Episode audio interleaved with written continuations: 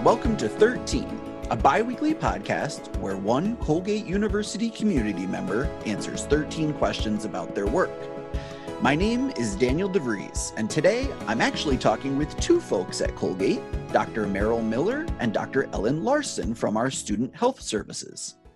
Both Doc Miller and Doc Larson have been leading Colgate's healthcare response to the coronavirus. Doc Miller is a graduate of Cornell University and did her medical training at the Memorial Sloan-Kettering Cancer Center, the University at Buffalo, and the SUNY Health Science Center in Syracuse.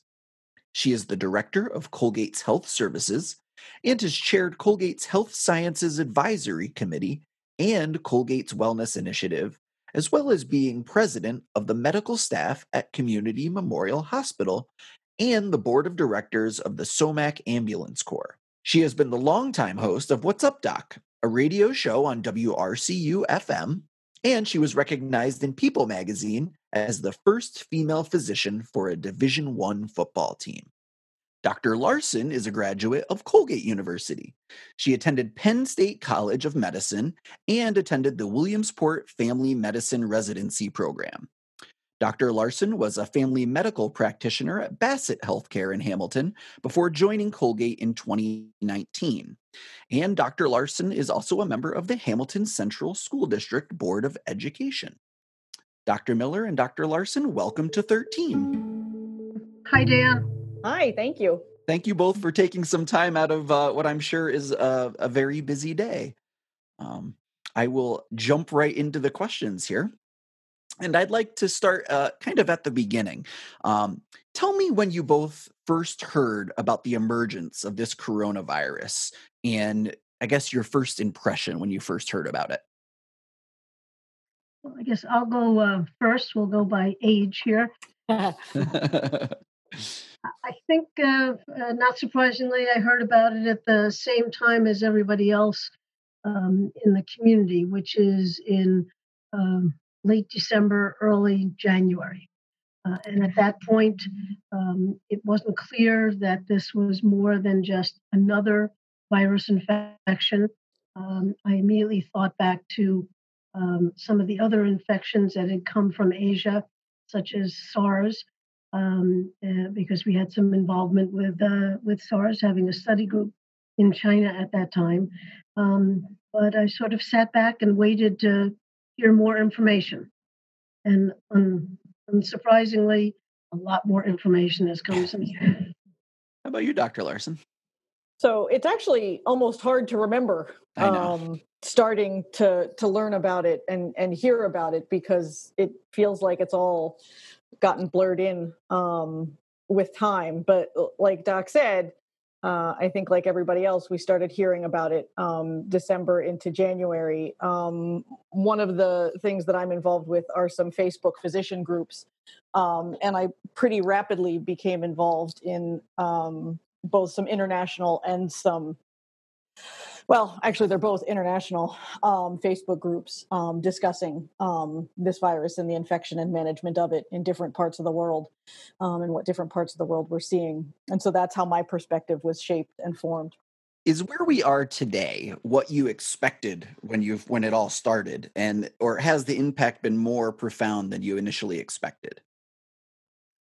I would say absolutely the impact has been Um, enormous and much more than anything um, in my lifetime. Um, and uh, it certainly does sound very much like um, what I've read about in the early nineteen hundreds with the Spanish flu, um, and an infection that rapidly um, circled the world. Um, just to give you an idea, right now, over fifty percent of the entire world's population is in some amount of lockdown. Um, and uh, this is an infection that came on very rapidly and has persisted at a high level um, for months now.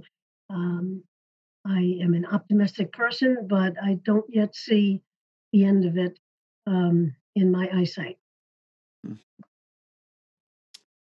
So do they teach pandemic response in medical school, or, or is this something that, you know, health providers around the country have to learn about kind of on the fly? I can say I was not taught about pandemic response in medical school or residency. Um, and I have not pursued further public health education. I don't know whether, you know, um, those healthcare providers who have masters in public health may have had some further training in that than I had. But no, it was not part of the standard medical curriculum in my in my timeline. I would say um, uh, this level of pandemic w- was not Uh, in my education, but um, you know, uh, I'm an old person. When I started uh, uh, uh, in school and in practice, um, we still had uh, polio uh, out there, and I had patients who were in iron lung machines. Um, and so I do remember when I was young, people being enormously concerned about polio, um, and in the summertime, Uh, where you went and where you didn't go were very real uh, issues. Mm. So um, uh, again, I I was part of the Salk vaccine studies uh, when I was in grade school. Um, there were major diseases. I mean, it was before M M R vaccines, other things like that. There really were major diseases. Um, this one um, is far more life-threatening mm. um, uh, than those were. Um, certainly in this short-term amount of time. I will say one other thing, because I um, um, have in the past uh, had medical students and interns and residents who have shadowed with me um, down here, um, and none of them have had training in what I call group diseases or group living and the types of situations that come up um, uh, with group living. And for them, it is always eye-opening. So I believe they still don't get um, much education in terms of um, of the things that, that the dynamics, both social and physical, um, that have to do with um, with groups. Hmm. So how have the recommendations that you've been reading uh, from the World Health Organization and the U S Center for Disease Control and Prevention, I guess, how have those recommendations evolved since the outset of COVID, of the COVID nineteen pandemic? Well, um, I, I'll start off by saying I think the C D C and their website is magnificent. um, uh, I uh, people laugh at me when I say I feel good about paying my taxes. Go ahead and have that available to us, because it is all at no charge, and it is um, just a gathering of enormous amounts of remarkably valuable, practical information um, for us to use on a uh, day-to-day basis. Uh, and going along with that is um, our local Madison County Department of Health has been remarkable. They have for many, many years, and they are again remarkable in how they are helping us uh, uh, and ev- every place uh, uh, in Madison County, here, the New York State Department of Health.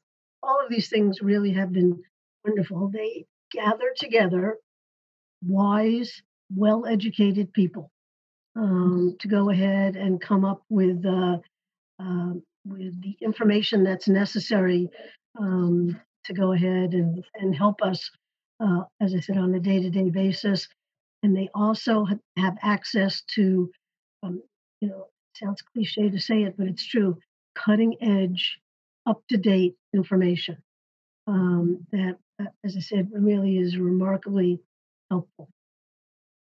Um, and, and I will say, I think I started spending, initially was spending more time with the World Health Organization website, because again, early on, much of the data was coming from international sources, um, and, and then transitioned to the C D C. Um, again, asking how much it has changed over time, I think back to when we started the E O C and, and we were trying to come up with sensible guidelines, it felt like every day we were rewriting them. Um, and I can't even remember what those changes were every day, but it was, it was changes in um, testing, in, in isolation, in quarantine, in you know, which countries needed to be monitored when people returned from those areas. It was um, changes and recommendations for what equipment should be people be wearing in, you know, the different pair, places of contact, including, you know, the cleaning staff um, and facility staff and buildings and grounds. And, and it was, it really did feel like for probably two weeks, things were literally changing by the hour, um, that every day when we sat down for those meetings, that multiple things had changed overnight. Um, and that guide guidance was, was changing. So. And again, it wasn't because people were wrong. It was no. because we just, like, didn't yet know. we just didn't yet know about uh, this brand new uh, virus. So there have been health emergencies on campus in the past. I mean, I think it was in twenty eighteen when we had a meningitis case, uh, and that spurred a number of public health initiatives on campus, including coordinating uh, immunizations.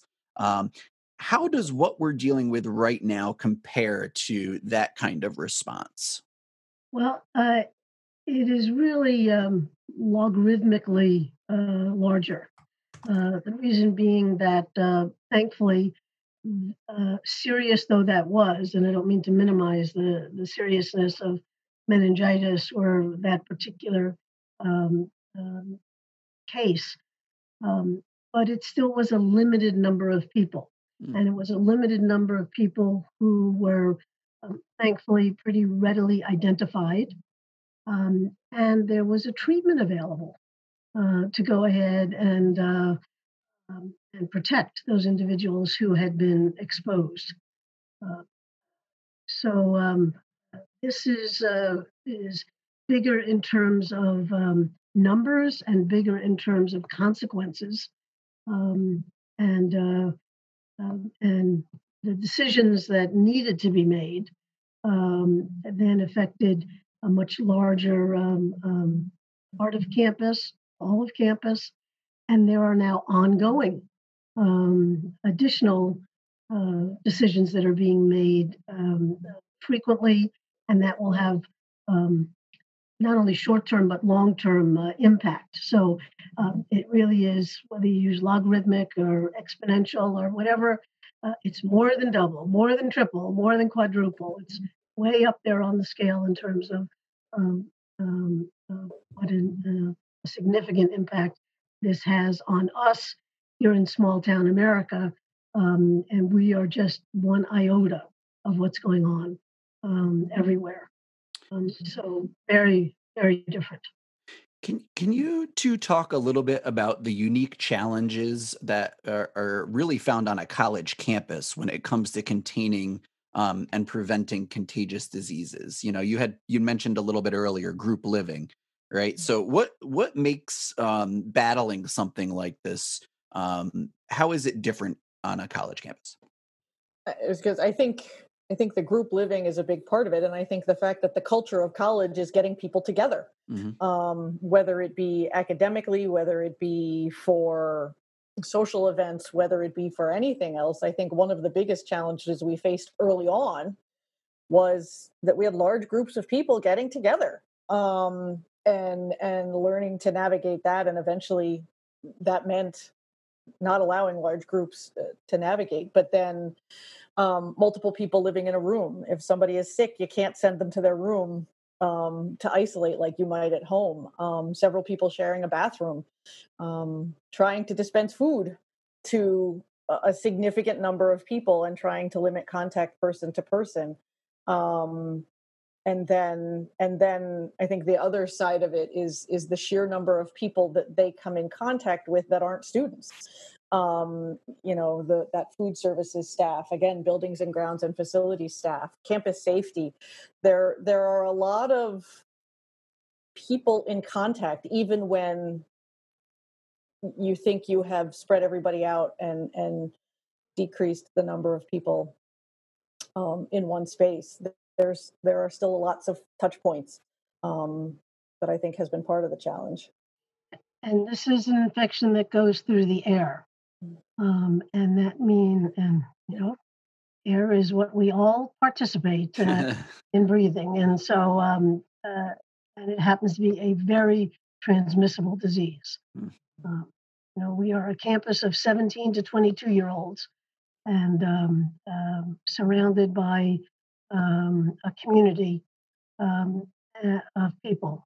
And um, we are all in this one together. Mm-hmm. What have been the biggest misconceptions about the virus that you've encountered in your work with students and staff and faculty? What, has there been any kind of glaring um, things that have stood out to you of people that kind of just didn't understand what was going on, or things that, you know, maybe they wrongly believed?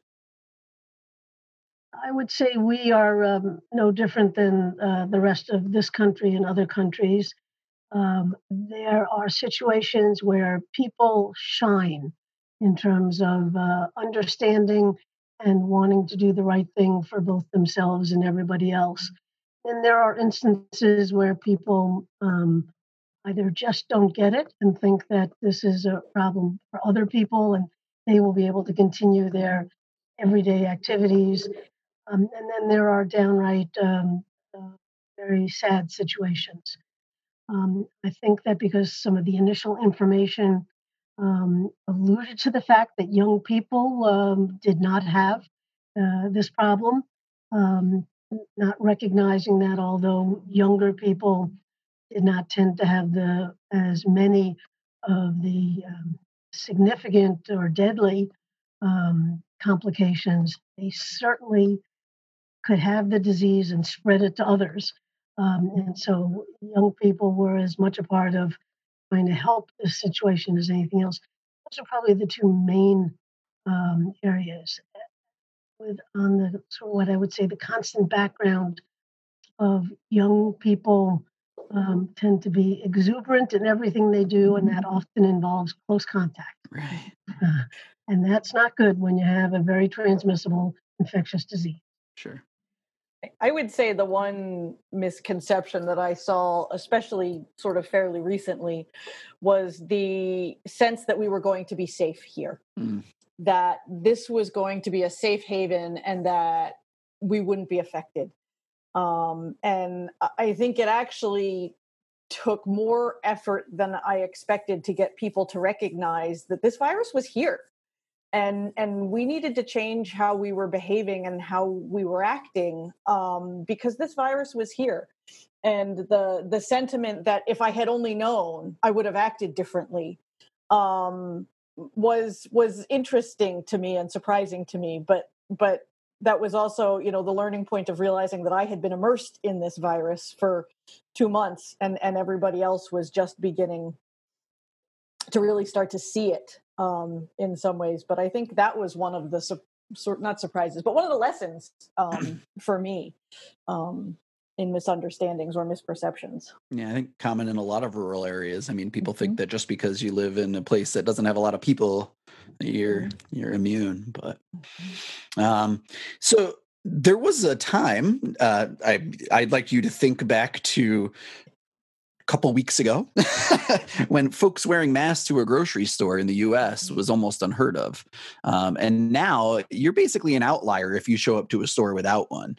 Um, how long do you think people should expect to have to wear masks in public? Uh, I would not be surprised if people um, continue wearing masks for months to into twenty twenty-two. Mm. Um, I think uh, this is an infection that uh, Um, we hope um, we'll be able to be stopped with medications, but that is not yet clear.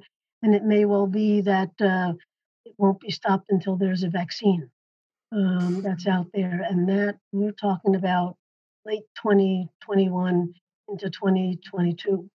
Um, uh, but I've seen some wonderful uh, different masks that are out there. So uh, people can um, uh, have their own personality through their mask, and uh, everybody is uh, learning to look at look, learning to look at eyes uh, uh, rather than uh, than mouths um, along the way. And um, uh, there are some people who uh, whose eyes I don't yet recognize, uh, even though I, I should.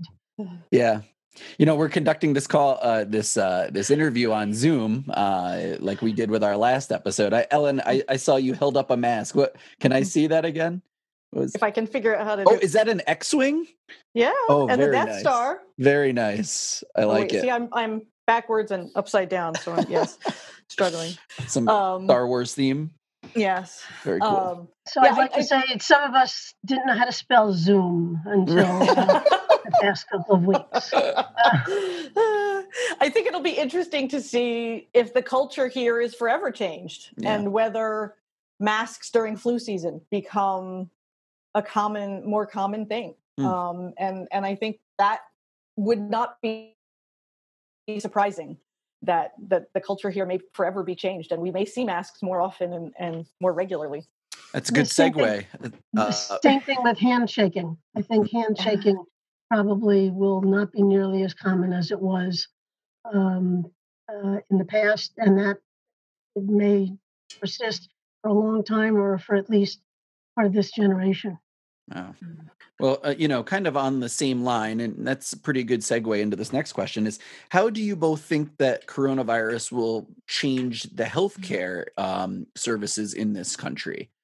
Um, how will uh, physicians, um, will they be treating patients differently, or will they, or in, is intake going to be different? I mean, is overall hospital care going to be different? I guess what's going to happen?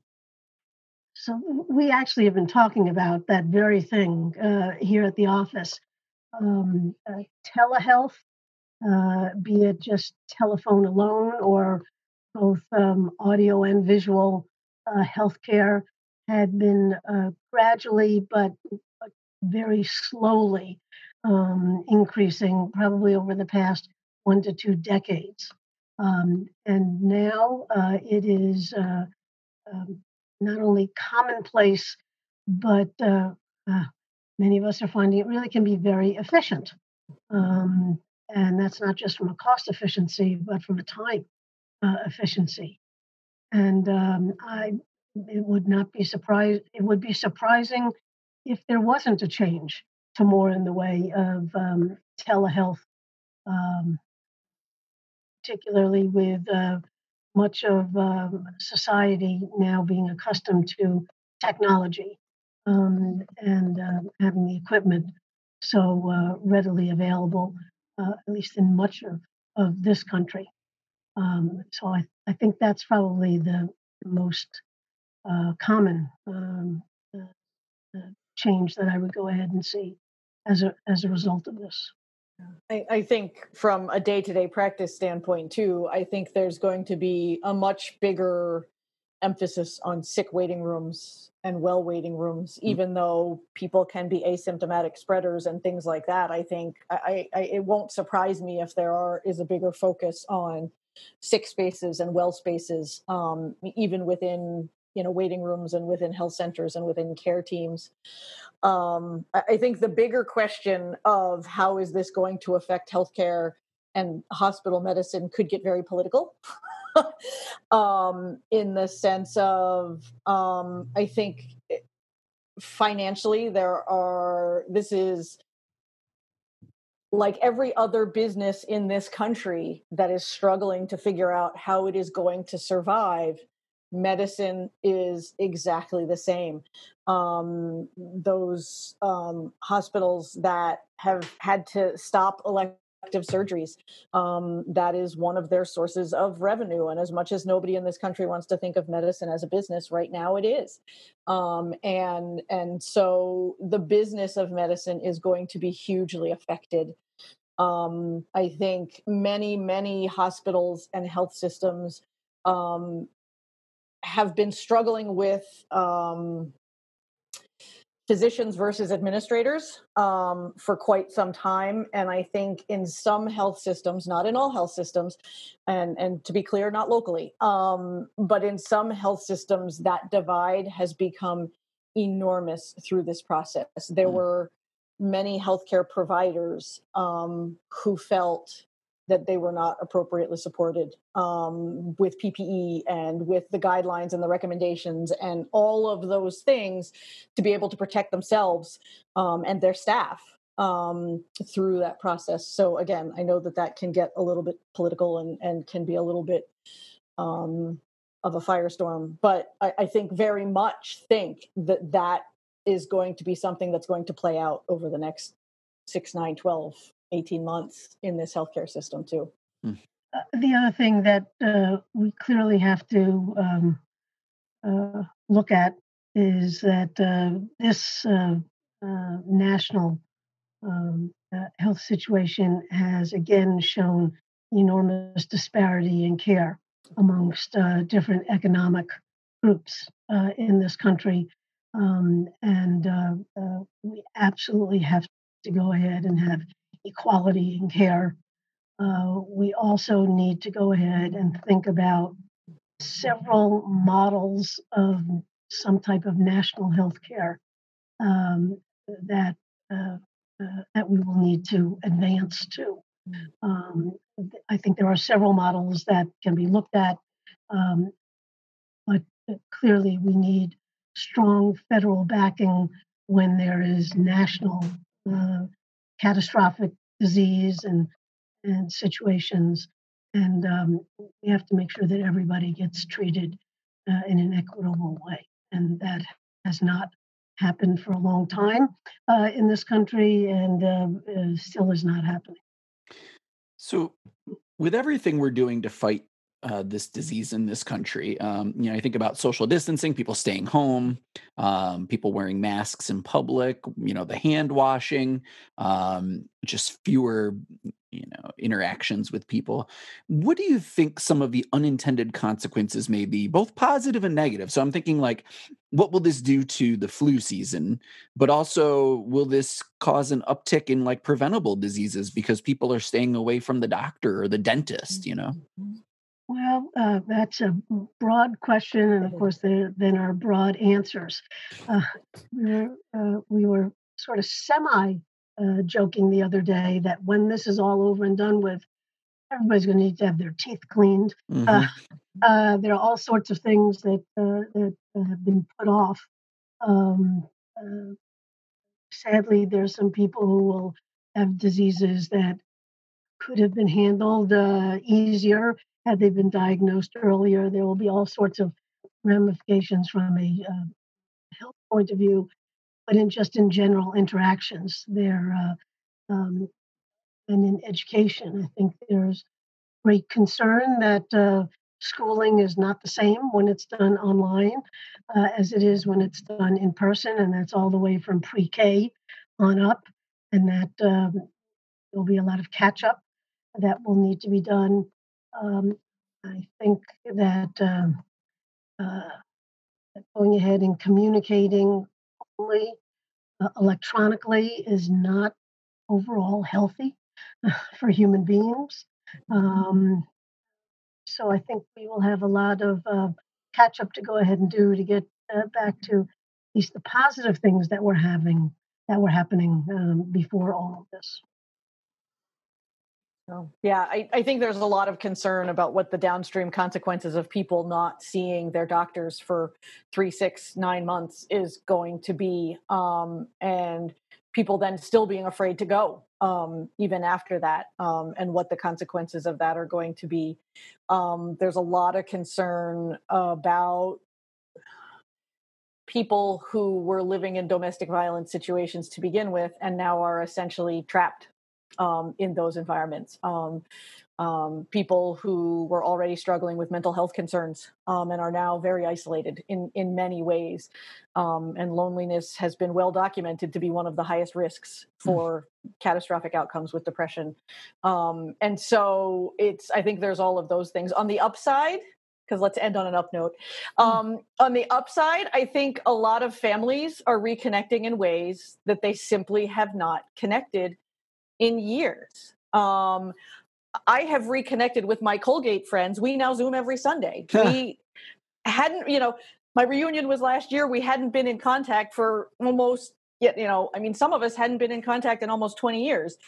Um, but now we're Zooming every Sunday for an hour or half an hour, you know. And so nice. In many ways, I think it, it does bring people together in a different way.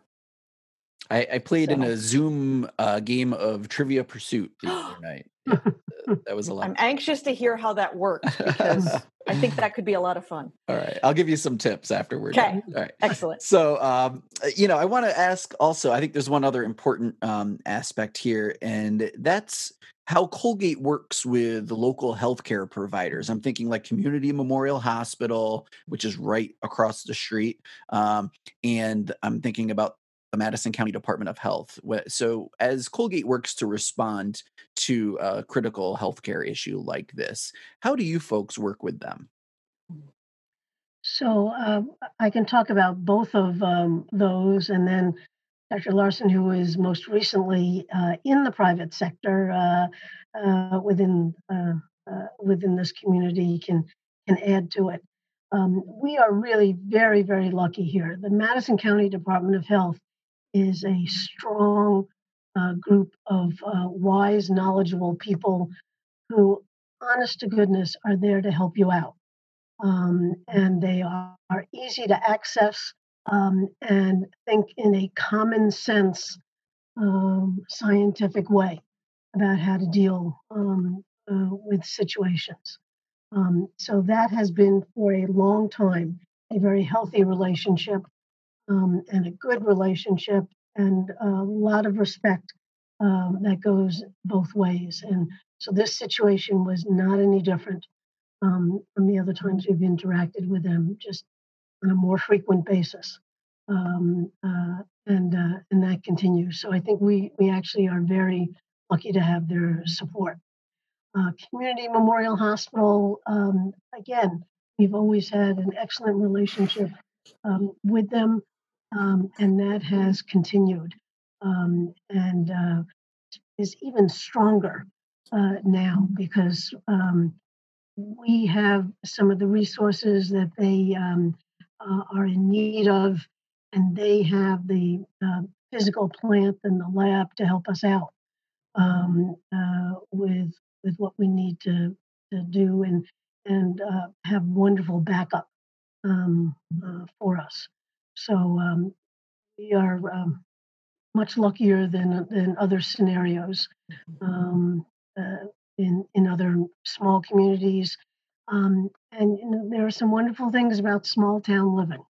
Um, Doctor Larson alluded to it just a short time ago. We actually have an administration at the local hospital that uh, is very cooperative, um, and uh, uh, it, it's it's a pleasure to go ahead and know that there are um, uh, people that we're all in it. As I said, we're all in it together, um, and nobody um, has a Uh, has a, a get-out-of-jail-free card uh, that they waive uh, at any point along the way. Everybody helps everybody else. So uh, we um, very gratefully are getting donations of uh, personal protective equipment from alums and from uh, families of our students. And we share that with SOMAC Ambulance and with Community Memorial Hospital. Um, and uh, They uh, help us out with uh, laboratory uh, backup and with support. And we know that uh, our students and our faculty and our staff um, uh, are going to be helped uh, right here in this community. It, I, I would agree that our, our relationship with Community Memorial Hospital, um, I think both as a university and as individuals, um, is, is a unique situation in a very positive way.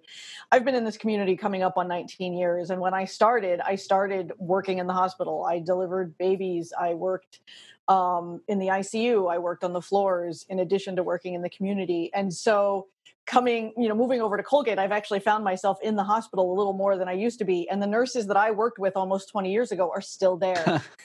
The, you know, the dietitians that worked there almost twenty years ago are still there. And so it's an immediate connection and immediate trust. You know, you don't have that, who are you? I don't know you, and needing to build trust. Um, and, and it is, um, it is a small hospital. It doesn't have the technology and the sub, sub, sub specialists that some of those larger hospitals have, but it has an unbelievable air of teamwork. Um, that everybody in that hospital is there to support each other and the patients and the community and to get everything done. And, you know, the administrators, the nurses, the other providers, they're all their peers. They have kids the same age as mine. I know them from school. I know them from work. I know them from the community.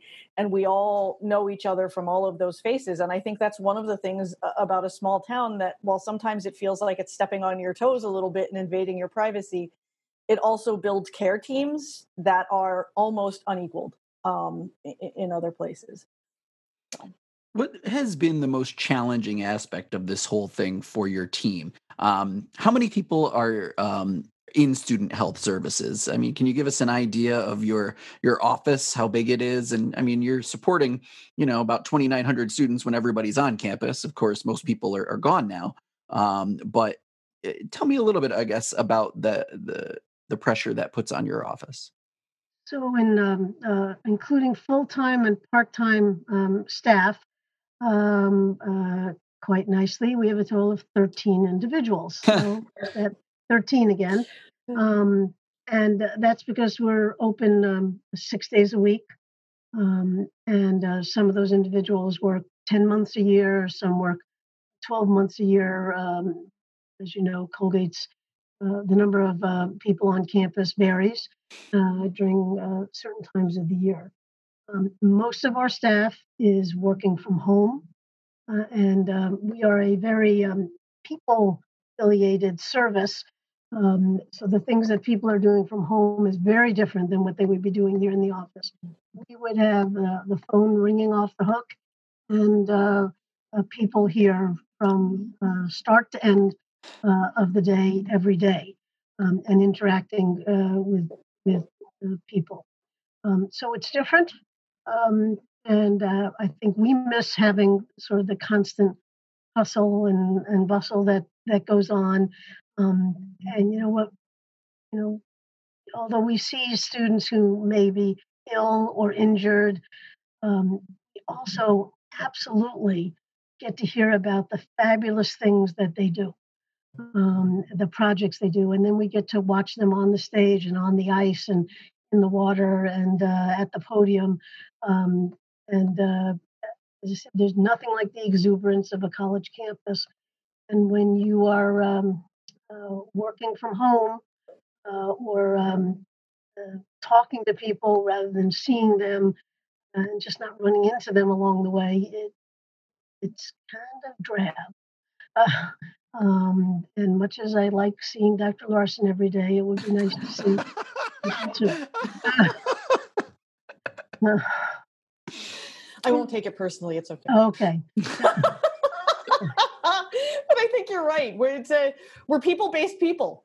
Um, and so just like everybody else, I think we're feeling the impact of, of not seeing people, yeah. um, including each other. But but then also the students uh, and all of that. I think, you know, I think from a practical standpoint, too, one of the things we really needed to talk about up front was making sure that everybody knew how to do everything, because if someone got sick, if someone went down, everybody else needed to be able to pick up the reins and, and go with it. And that meant and that meant potentially, you know, seeing students and taking care of students in, in high risk situations. And and so, you know, making sure that everybody understood the thought process and the the necessary procedures and and and all of those pieces.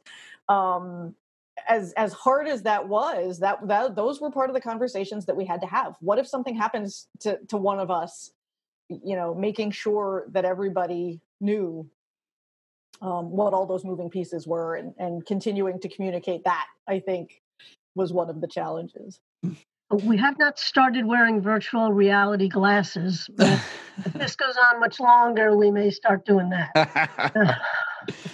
So, you know, with all the, the doom and gloom that we've seen, um, there are certainly, um, you know, some points of light. And I'm curious as to um, both of your reflections on what may have been, you know, some of the more heartwarming moments that you may have encountered through all of this so far. Well, um, certainly um, uh, the E O C uh, group. That's um, the Emergency Operations Center. Yep, which is uh, made up of about fifty different um, individuals from all the different departments of campus meeting together on this very large, complex um, uh, crisis um, has shown me how well people can work together and how um, uh, how much skill um, uh, people have. Um, and uh, it, it's it's you know you wish it weren't for this reason, but it's really a pleasure to go ahead and say, I know I can count on this and this and this and this and this, um, and and to go ahead and get results. So it is enormous uh, teamwork uh, amongst very, very skilled um, people. Um, also, uh, no, it's been um, really heartwarming to go ahead and get phone calls and emails um, from individuals, some from the recent past, some from the long ago past, just going ahead and letting us know they're thinking about us and wondering um, what they may be able to do in addition to thinking good thoughts um, about us. Um, and, uh, you know, uh, it, it's not a quote from me, it's from somebody else, um, but I, I think it applies in this situation, uh, and some have heard of it before. I, I wrote it down because I, I didn't want to mess it up, which is that um, this is clearly a, a, a situation where we're faced a series of great opportunities brilliantly disguised as impossible situations. Mm-hmm. That's what we're dealing with. Mm-hmm. But we really are going ahead um, and thinking deeply and clearly um, uh, how to go ahead and help everybody else uh, right now. So um, it, it, it, it's great to work with uh, with people who are all moving forward, even when forward um, may be slow. And even when uh, we realize, boy, these are baby steps, and I wish I could get to second grade. And phew, high school and college are way in the future, but we're on the way. We're on the way. And that's really what it is. Yeah, and I think I think there's lots of things that you could say are, are shining moments. But again, I think for me, it's the people. And like Doc said about the E O C, I, I was a Colgate employee for maybe three to four months when this happened. And so all of a sudden, Welcome there's aboard. fifty people that I know really well from all over campus that I never probably would have met, or it would have taken me years to meet and get to know and really work with.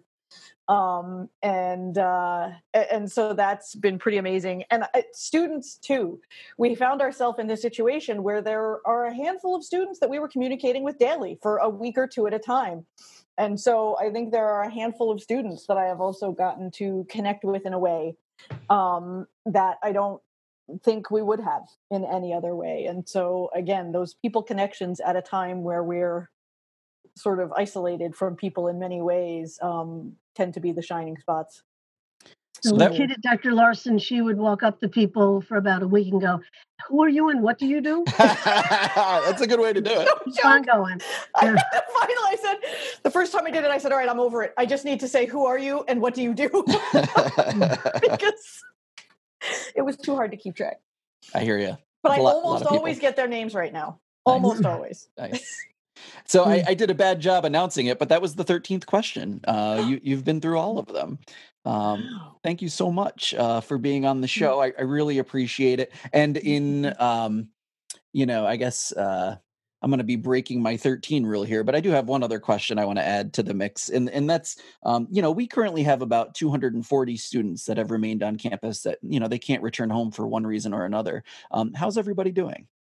Well, we, um, um, uh, you may be aware, Dan, that uh, uh, amongst the dean of the college staff, uh, we've each tried to go ahead and adopt a couple of those students so that they hear from us, uh, um, uh, hopefully at least once a week, um, just to go ahead and say, um, how's things going? And uh Uh, academically, with your family, whatever else, uh, just to let them know that uh, um, even though they're not seeing us in, in person uh, uh, in three D, uh, that, uh, uh, that we're all uh, here with them and looking forward to uh, uh, what I fully anticipate will be uh, sometime next year, uh, are being out and about um, in uh, uh, both the good weather and the bad weather that we have uh, in upstate New York. Um, so uh, I, I think they are uh, getting accustomed to a different type of uh, learning, um, and that it's really very quiet. Uh, yeah. But other than that, uh, I think they're doing okay, and that they are actually uh, grateful um, that uh, they're able to uh, stay here and uh, uh, uh, and continue their education. Nice. I think their parents are also very grateful, and we have heard that certainly from many parents that they're very grateful um, that their children are being taken care of here. Great. Well, thank you both again, Doctor Larson and Doctor Miller. I really appreciate your time. Um, that was thirteen. Make sure to tell your friends and family about the podcast and let us know how we're doing. Email thirteen at colgate dot e d u. That's thirteen, the number, with your thoughts or ideas. And let us know if you have any questions you'd like to have answered. As always, have a wonderful week and keep asking questions.